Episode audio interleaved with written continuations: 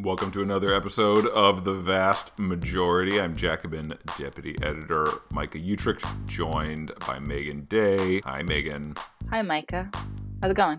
It's going well. So, today we are talking about the lying media, the failing mainstream media, the very sad mainstream media and what it means for our failing and sad society. I mean, I think it's interesting that you put it that way because we did talk about this with Victor. The Victor Pickard is the, is the interview guest of this episode, and he wrote a book called "Democracy Without Journalism?" question mark. And you know, he's sort of making a left defense of journalism, not of the media as it currently exists, but of journalism as a public service and a public good that ought to be publicly funded and publicly controlled, um, which makes him a perfect guest for this show, where we believe that about a lot of different things. Um, but yeah, I mean, I, we do have to tackle the problem on the left, which is that the media has done us wrong over and over. The mainstream media has certainly not treated us well. And so, you know, I think the people on the left are a little bit annoyed by the thin whatever colored line the idea that the press democracy dies in darkness all of that all of that kind of um, the the press are the true heroes stuff that has happened in response to Donald Trump's anti-press crusade.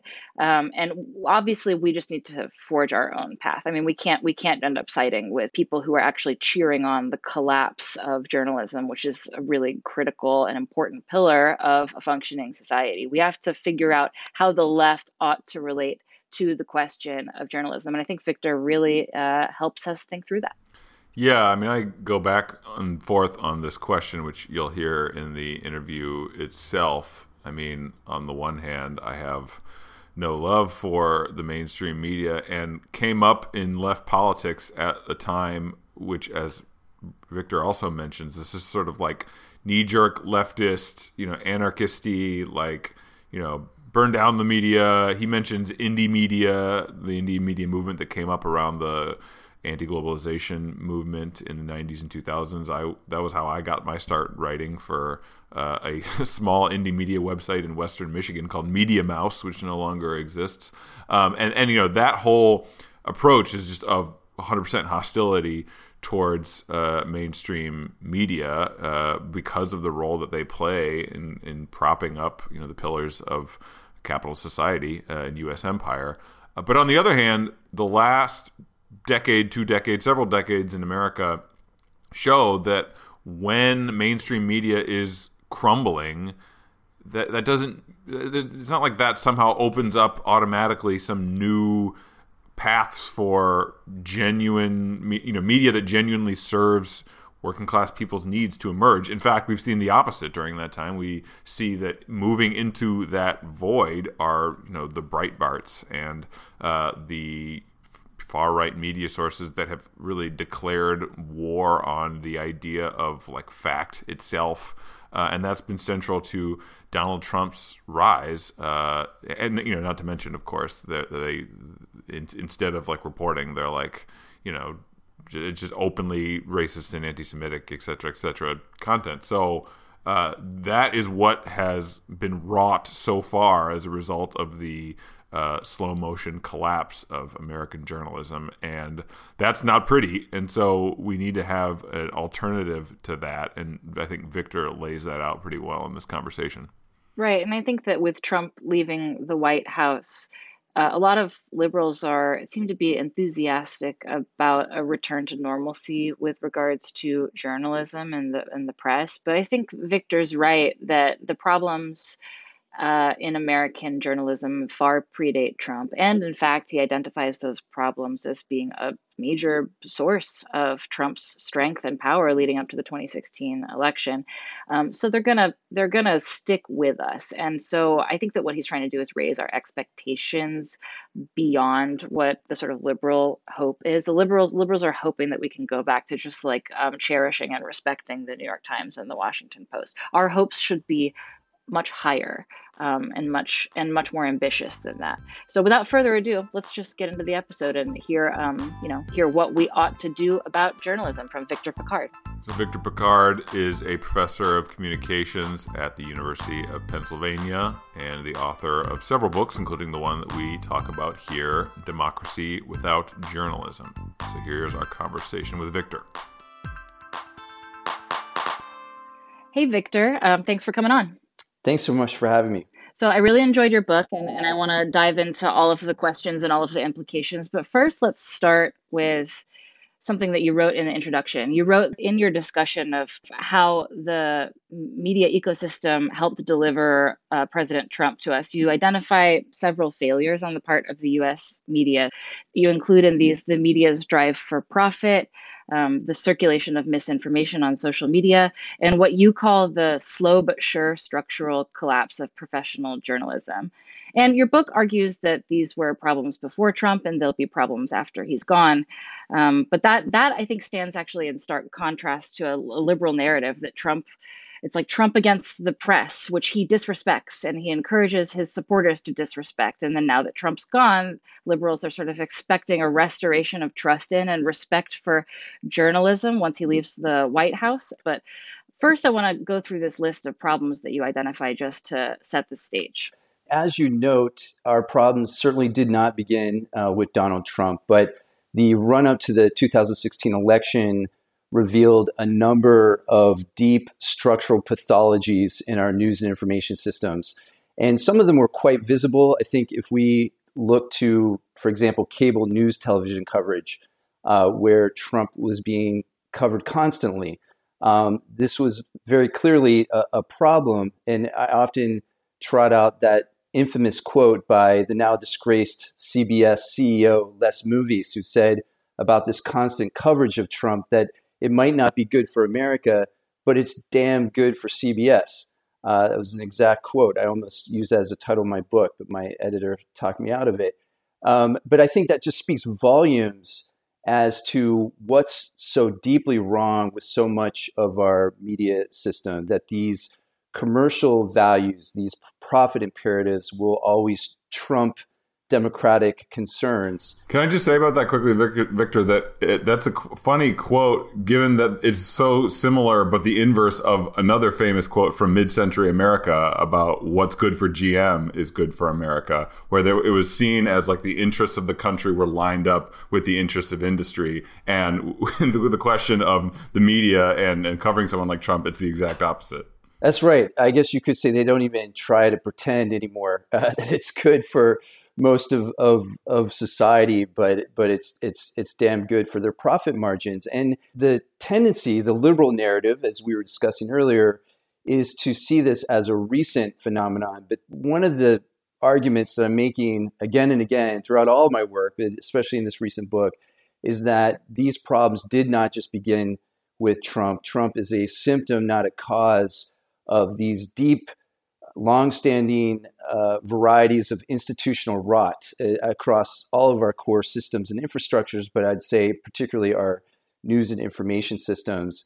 And so I use that in the opening of my book to try to draw attention um, to these problems and to set the stage for systemic and structural reform, which I'm sure we'll, we'll get into later.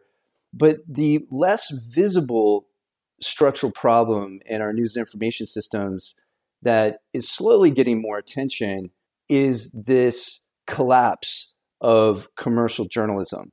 Um, and I mean, just there's so many hor- horrific statistics I could trot out, but one I'll, I'll just mention is that since the early 2000s, the newspaper industry has lost over half of its employees. So that local news media in particular has been utterly devastated. And again, this predated Trump. This predated the internet. There's a kind of lazy narrative that the internet broke journalism, but it really traces back to the dawn of the commercialization of the press um, that pegged our journalism to advertising revenues. And as readers, as advertisers migrated to the web, uh, what had always been a kind of unholy marriage of convenience. Advertisers never really cared that much whether they were supporting local journalism, uh, but they were trying to reach audiences. And the best way to do that was to advertise through local newspapers, which had monopolies in their given markets. And you see this throughout the 150 years of, of the commercial press. You see these crisis moments where there's public reaction against the commercial excesses that that that that rise to the fore and we can get into that these different historical moments. We might recall the yellow journalism, also in the 1930s and 40s was a crisis moment. But certainly, what we're seeing today is an existential crisis where the market is driving journalism to the ground as advertisers have moved to the web. Digital advertising pays pennies to the dollar, traditional print advertising. So that business model is gone. And we really need to be talking about what's to be done about this this problem. And I think looking at 2016, and that was also when you had this newfound appreciation of the press. You had a kind of Trump bump where people suddenly cared about the fourth estate. I thought that was a good moment to really, you know, try to raise awareness about this structural collapse, this national crisis, but also as much as my book is all about doom and gloom, I, am weirdly optimistic because I do see this crisis as an opportunity to entirely restructure our news media system, to reimagine what journalism could and should be. So I think a lot of listeners are probably familiar with this narrative about the collapse of journalism.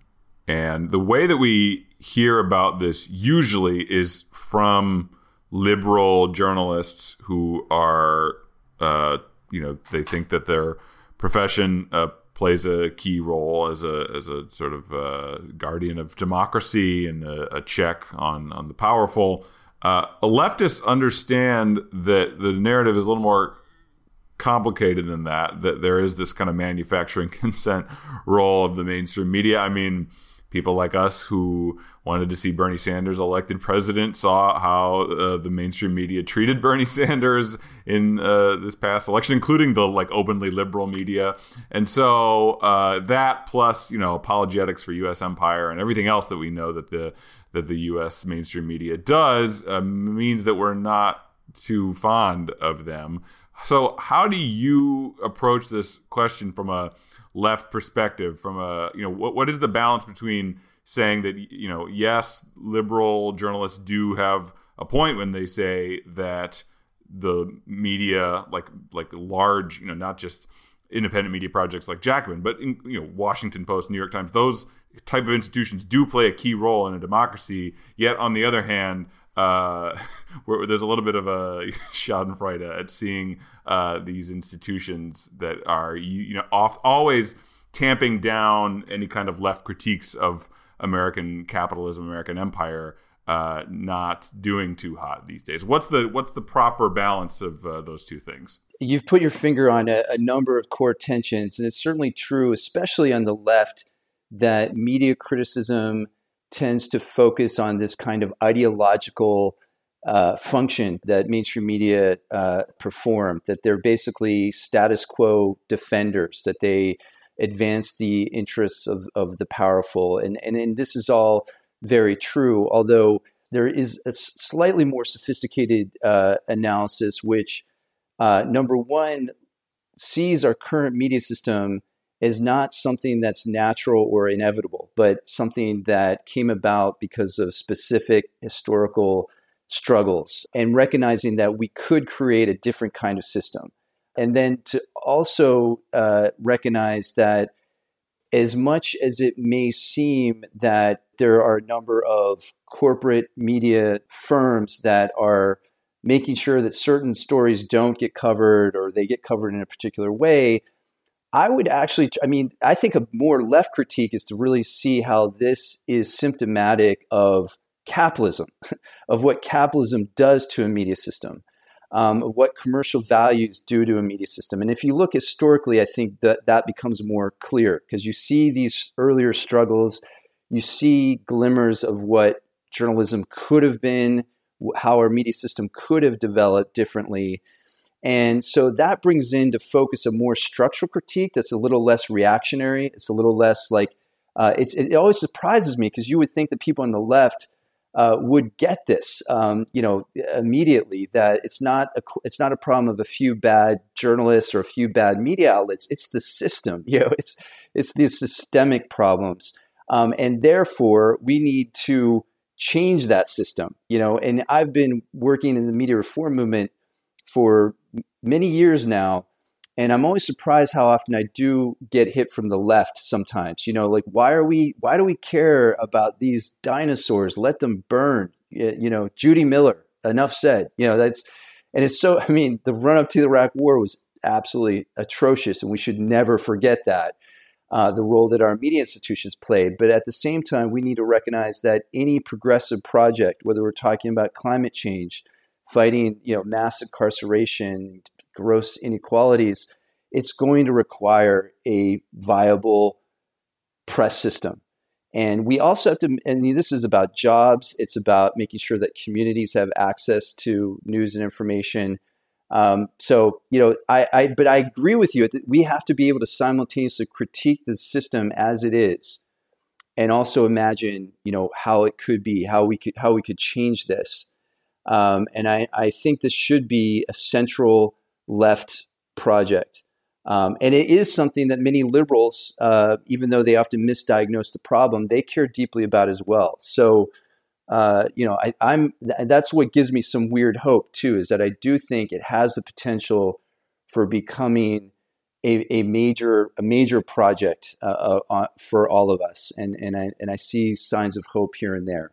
And one really important aspect of the sort of left defense of journalism, not defense of the current, you know, media system, but defense of journalism in, in general, is the idea that, you know, people collecting factually accurate information and then delivering it to the public is actually an important public service. It's a pillar of, of society, much like you know healthcare education you know uh, infrastructure. I mean it is a form of infrastructure. It's not physical infrastructure but it's like a form of in- infrastructure that's really critical to um, the functioning of society so if that's the case then you are arguing that we should actually provision it publicly. Of course, that makes people freak out because when people hear about, you know, public media in the United States, they're thinking that this is a slippery slope to totalitarianism. They're thinking, well, if we let the state, you know, publicly finance, you know, media, then they're gonna they're gonna control media and and and so on and so forth.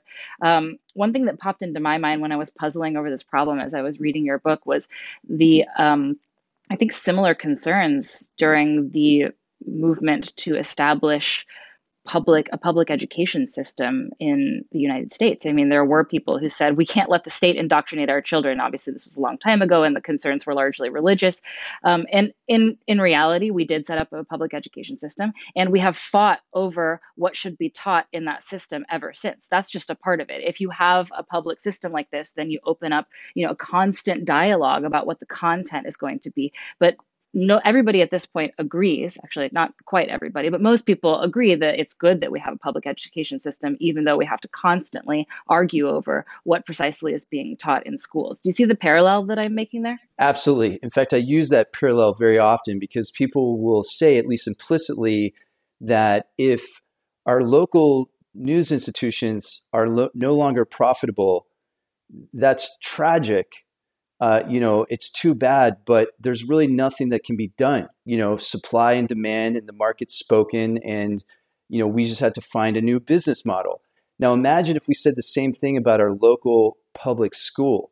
Uh, you know, we don't keep it open on whether the students are, are, are paying enough. Now, granted, there that, that does happen sometimes, and that's another problem. But what you're putting your finger on is just the sort of arbitrary nature in which we designate our public goods and where we draw the boundaries. And of course, like healthcare is an even more glaring example.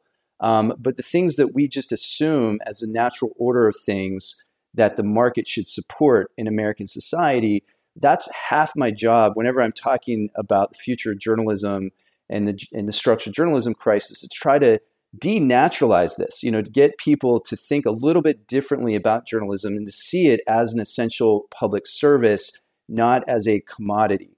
So that's that's an essential step. And again, those of us on the left, I, I mean, it's a, this part of the argument's easier to make, but it's still surprising how um, unconsciously a lot of folks still harbor these kind of liberal, even libertarian assumptions uh, about journalism. They see it as largely as sort of an individualistic endeavor. Um, you know, journalists are these individual talents, um, and we need to see it as uh, you know it's it's our problem you know it's it's a collective public good uh, and we all need to work together to make this happen and it should be universally provisioned it should be seen as a universal service that all americans should have access to a baseline level of news and information So you write about there being a kind of like public option for journalism. Can you explain what that would look like and maybe what would set it apart or make it similar to something like the BBC in the UK? Sure. And I use phrases like the public option or I point to the BBC because they carry some rhetorical uh, weight. You know, it's something, you know, I, I'm really just trying to broaden the imagination about what's possible. Um, and so Americans tend to have warm, fuzzy feelings about the BBC. Um, and uh, and you know we've the, this idea of a public option has been in the discourse for a, a, at least a, a decade. Um, but basically, the the end, I, I think, the ultimate objective is that every community across the country has a publicly funded, locally owned news cooperative. That would be the ideal. Um, and then we need to think about, you know, how do we how do we get there? So um, certainly, we could build on already existing public infrastructures like our public broadcasting system. One of my uh, more radical ideas, but I think very commonsensical, is to use our postal system. I mean, there's over 30,000 post offices across the United States. Those spaces could serve as community media centers, and not just for news production, but also uh, local public broadband. As you probably noted in my book, I'm, I'm a big fan of Erik Olin Wright's uh, ideas of you know real utopias and looking at these already existing radical spaces like public libraries. So that's another potential space that we could build on to provide the local journalism that that communities need. Um, but it's got to be, you know, I always make the point that it's got to be public, not just in name only. It must be publicly owned and controlled. So all this, you know, it could be, it should be federally guaranteed, as all public goods are. Um, but it needs to be decentralized, and, and communities and journalists themselves should own and control these newsrooms. And what's the problem that you're that this solution is attempting to address with regards to local news? Because we haven't touched on that, but I think it's important for us to dig into the issue here. I mean, there's a major collapse of local news provision in the United States, right? That's right. That's where the the market failure uh, which is another uh, you know phrase I try that I use that I think people kind of get. Um, that's where it is most glaringly evident this collapse of local journalism. We now have what's increasingly referred to as news deserts, where entire regions and communities lack any local news media whatsoever. We've lost over a fifth of all of our newspapers since the early 2000s. Um, and of course, this disproportionately hurts lower socioeconomic groups. Um, a lot of this, and I'm also clear that it's not. This isn't a new phenomenon for many of these communities. They've never been served uh, by by local journalism. Uh, there's always been a kind of news redlining uh, in effect. But so the structural proposals uh, that I'm trying to advance um, are are really addressing these gaps, these deficits, because the bottom line is there is no commercial future for local journalism. So I'm trying to push this stark decision in front of people to say either we keep trusting the market and we write off entire communities, just assuming that they don't, they will not have access to any local news or inf- news and information, or we find non-market means of support. And the for liberals, I feel like the the first instinct is to look to the nonprofit sector. You know, they, to think that foundations, philanthropists, rich benefactors, that's going to solve the problem and I'm I'm open minded. I mean, certainly uh, there are many cases we can we can point to some of our favorite news outlets, including Jacobin, is is you know supported by individual subscribers and and different kinds of individual support. But to to again reach this universal service goal to make sure that everyone has access, we really have to use a public a public model. Yeah, this is something that really struck me about your book is the insistence uh, that um, everybody's sort of banding together and um, you know taking it on from the level of the you know from the citizen level is not actually going to be enough.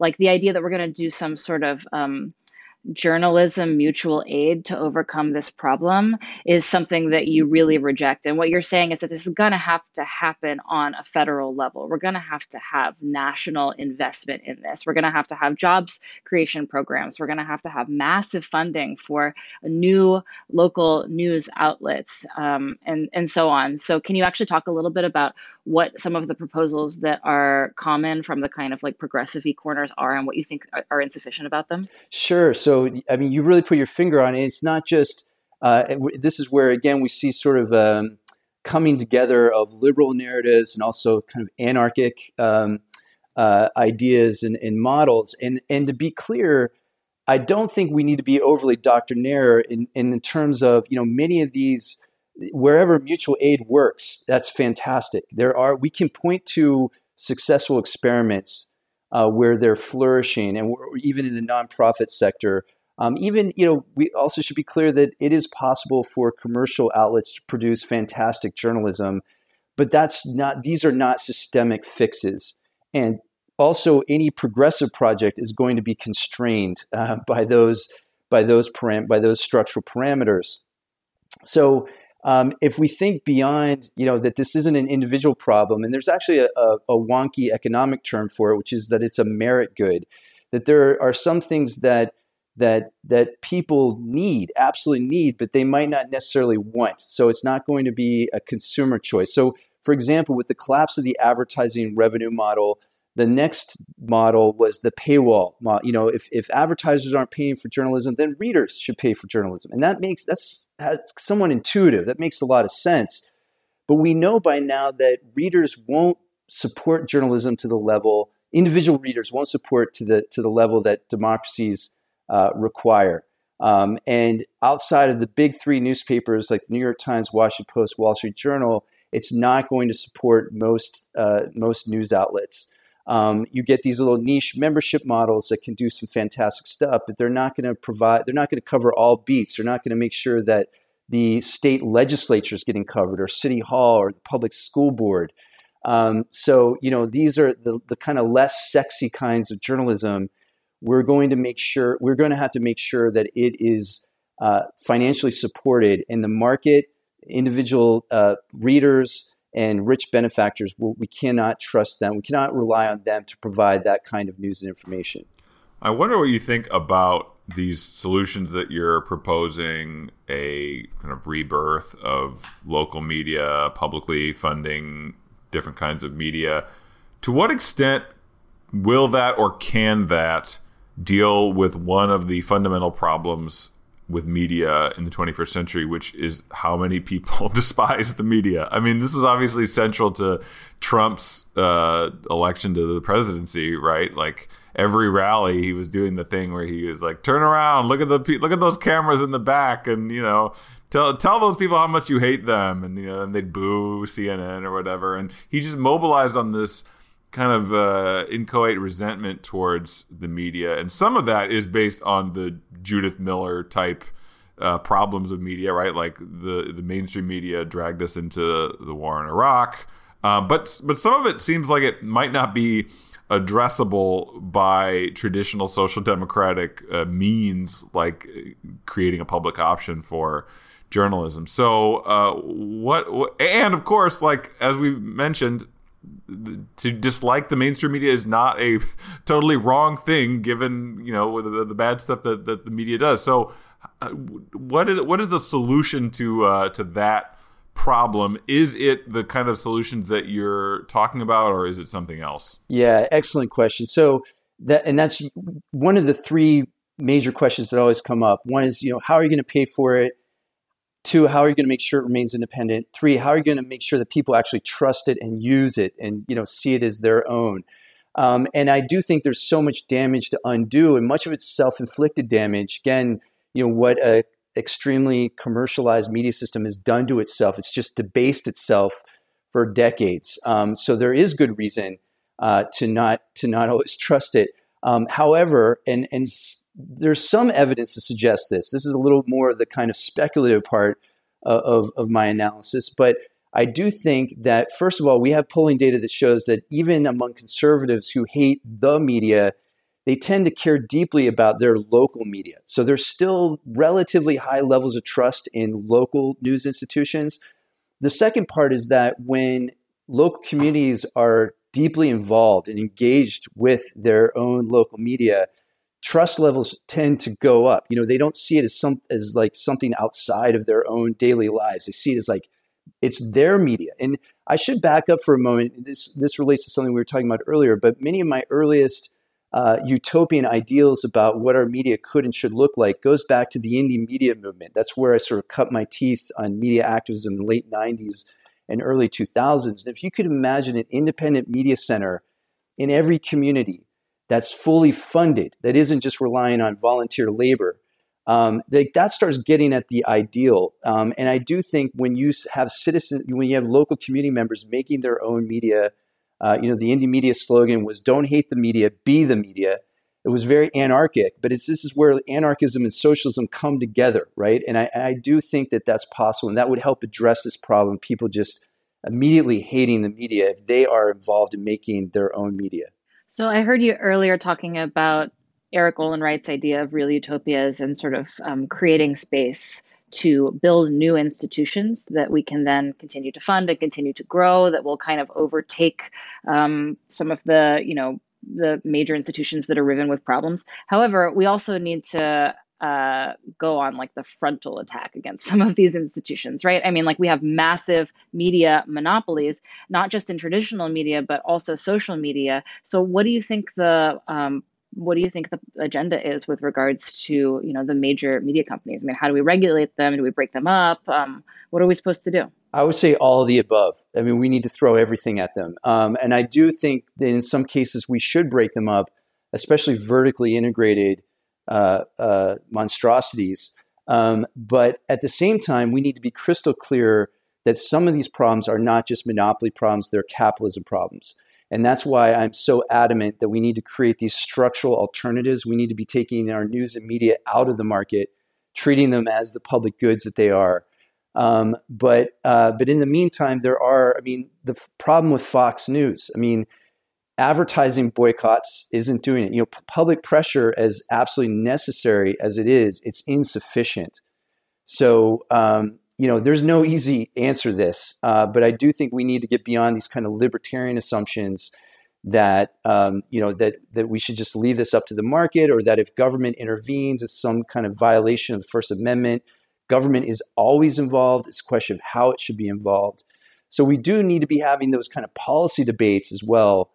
Um, we need to think about regulatory interventions, but ultimately, and I think history shows this at the end of the day, we're going to need structural alternatives. We're going to have to start thinking about building new systems, especially for those of us on the left. Like our our projects, our campaigns, our, our hopes for the future will be doomed if we're left if, if we think we're going to do this through a commercial media system. I mean, when you look at MSNBC, they have some good journalism there. They have yeah, I, I watch Chris Hayes' show but that's basically the extent to, you know, it's not going to go any f- further left than that. Like that's what we're hemmed in at. And that's simply insufficient. It seems like a popular liberal reform to pursue right now is to pressure Facebook and YouTube to censor hate speech and misinformation.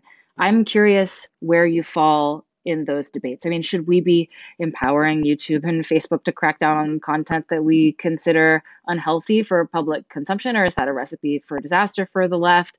Um, personally, I'm confused, and I think that anybody who feels who says that they have like an easy answer to this is probably not thinking through it um, clearly enough because it's not like you can just leave them alone. The fact of the matter is that if you don't touch them, if you don't regulate them, they're actually promoting misinformation and hate speech content. So there's not really a neutral position here. Um, so anyway, I, I'm I'm just curious what you think about it and how it fits into the other ideas in your book. Yeah, I'll be honest. I share some of your confusion. Um, I think this is one of the thorniest questions because you're absolutely right. We don't want them to be gatekeepers, and yet we want them to take responsibility. Um, they're not these neutral platforms. They're simply trying the earlier, you know, analysis that I offered about how, you know, the commercial press was simply about um, selling us to advertisers. It's the same commercial logic for our social media firms. They're delivering us to advertisers. They're capturing our attention for advertisers. So it really is the core business model, and I think that's a starting point for for any any structural critique is to see that this is deeply ingrained, uh, stems from their core illegitimate business model. So we need to make changes there. There are we could be looking at new public interest obligations that we used to have, like even like the, the you know things for broadcasters. I'm not. I'm, you're not allowed to talk about the fairness doctrine anymore. Um, so I'm, I'm hesitant to open that door. But I would say that, for example, what if we mandated that Facebook uh, privileged um, public media uh, and, and, information in their news feeds? Um, you know, so there are ways that we could try to structure um, the the news and, and, and, information environment. Otherwise, I think some people have argued for a kind of BBC, for example, like a public service search engine. So like transition Google into like a utility or a BBC model or I think we should keep that on the table, though we are dealing with network effects and path dependencies and all that good stuff. It's really hard to do this. But um, yeah, we need to be thinking seriously about structural regulation. And that does include, as we were saying earlier, antitrust breaking up some of these some of these monopolies. I mean, it seems like this is maybe a sort of social, lazy socialist uh, response to this question because this is the socialist answer to everything. But there really is no way to do this properly as long as these are private corporations that exist to enrich a handful of capitalists. I mean, because in you know the the initial wave of Silicon Valley moguls who created these social media platforms. They have this kind of like ultra libertarian ethos, and now we've seen what that ultra libertarianism does. You know, it's it, it gives rise to you know the alt right and to Donald Trump and everything else. Uh, so now there's a, a somewhat of a reckoning with that reality, but there, there there's it's a totally unaccountable way of dealing with them and it seems to be sort of done on the cheap. I mean, this is totally anecdotal, but uh, my my friend uh, Miles the other day wrote an article about QAnon for in these Times magazine, and he posted a screen capture of it on his Instagram account. Uh, obvious, he's like a left journalist. He's like QAnon is bad, uh, but the Instagram uh, AI must have registered it as this kind of content that they're trying to crack down on, and so they actually banned his uh, account, and he he has had no way to get his account reinstated over what was clearly you know an error on the part of Instagram. And there are a million stories like this, right? And there's like no, it's, it's a total black box for how you can you know remedy these issues. There's there's no like due process. And you can't expect a corporation to ever give due process because that's the whole point about corporations are capitalism. They're, they're, these like dictatorial entities that where where the political rights that we supposedly enjoy in the rest of society all go out the window when when we're dealing under the aegis of the under the corporation. So uh, I think we're going to probably see more of this in the future. I mean, we're going to see as the, you know Twitter and Facebook and Instagram understand that they have to do something. What's going to end up happening is they're going to say, okay, well, we'll make sure we get rid of the QAnon content, but also like just to show that we're fair and balanced, we're going to get rid of the some of the the radical content, which has already happened. You know, Reddit had that whole uh, period where they banned a bunch of far right uh, subreddits, but then they also banned like the Chapo Trap House subreddit or uh, other left wing ones to show like, look, we're we're, we're not biased towards uh, the to, to, to, against the right. We're we're also we're, we're we're making sure everybody gets taken care of here, and that's like not a real way to deal with this question. I mean, not to mention that the examples like the Instagram one that I gave end up happening, or Jacobin itself. We're currently uh, repeatedly blocked from giving uh, ads, uh, putting out ads on Facebook uh, for some reason that is not clear to us. Uh, so it seems like none of these problems can really be dealt with, and we can't really get a fair, like, due process and a, and a full process that protects basic First Amendment rights as long as these are done under the aegis of corporations uh, who have like little their their obligations only go so far insofar as we can like convince them to uh, you know please give us give us something some kind of regulation uh, as opposed to you know what what we would consider our full First Amendment rights or whatever. Yes, that's. I, I think you, are absolutely right, and it's it's uh, number one. These media firms, the, these these platform uh, monopolies, simply have too much power. And of course, we're not just talking about the power they wield within the U.S., but it's uh, it's around the globe. Indeed, much of the worst damage that they're exacting is on other uh, countries like Myanmar and Philippines. No firm should have this much power. We have to rein it in. We have to democratize it breaking it up, at least breaking pieces of it off, uh, you know, is is a, a first step. Um, but uh, but we we need to try to both, and this is where the Erik Olin Wright uh, approach will be good. Where you know, in some ways, we need to smash it to the extent that we can, but also try to build in more radical spaces within it. Public pressure will never be enough because this is in their DNA. They are trying to make as much money as lawfully possible. And so they're going to keep creating all these social harms and, and negative externalities.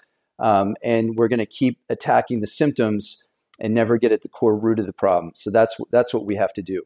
You mentioned your openness to some kind of antitrust regulation breaking up some of these firms. Like, I wonder if you could speak more about that. In general, at Jacobin, we tend to be a little skeptical of anti-monopoly politics in general uh, we think that I mean, it just seems like a oh yeah well if something is big then it's bad so we should get rid of it uh, which is not really a properly socialist take uh, given that uh, we we should we should like big things we just want them like under democratic control and existing to uh, serve human need rather than uh, corporate profit in fact when things are bigger they are often better able to serve human need and I I find it hard to see how you know breaking Facebook up into five or six different Facebooks would uh, solve the the problem. It certainly wouldn't inherently bring us closer to what we were just talking about about bringing these platforms under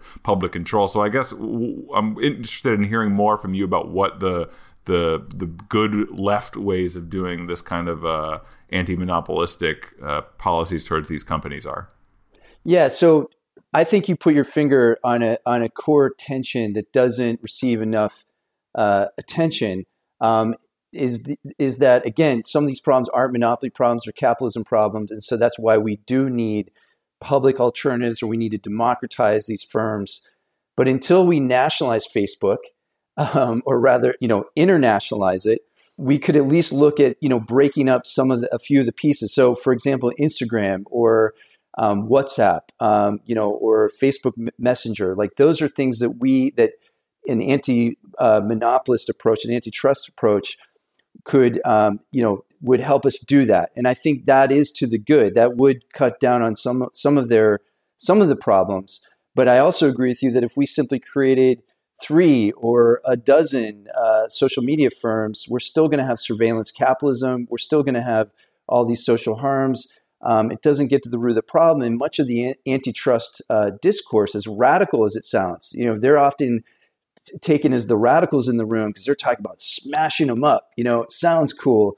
Um, but they're really just assuming that more competition is going to solve all of our problems. They're, think, they're thinking that the market, just a few tweaks here and there, and the market's going to self-correct, and that's that's just that's just an incorrect uh, analysis. So, um, so you're absolutely right. But I do think there is nuance there. I think on the left, we can simultaneously say that curbing some of the worst excesses and, and you know, cutting down um, some of their power, like, for example, forcing Google to divest YouTube, um, those are good things. You know, I think we can be for that and yet simultaneously say it's not going to solve our main problems, right? Um, but we're also contending, as I mentioned in passing earlier, with you know network effects and path dependencies like you can't just simply create a socialist uh, social media outlet like no one's going to go I can't take there. any new outlets none I'm I'm maxed out right now okay I'm not getting on TikTok. You know, I tried Snapchat for a minute. It was too much. I, I, got like three. That's the most I can do. Right. So therein lies lies the problem. Right. In some cases, it's it's you know we have these structures in place they're serving as these core infrastructures, these core information and communication infrastructures. We need them both for our political projects, but also just for democracy writ large. Um, so, you know, we're going to have to find ways of of of of decommodifying, you know, of, of removing these these commercial pressures of changing the imperatives that's driving them, of democratizing them. And it's no easy task. It's a wicked problem, as they say, but uh, I think we need to devote more time and attention to it.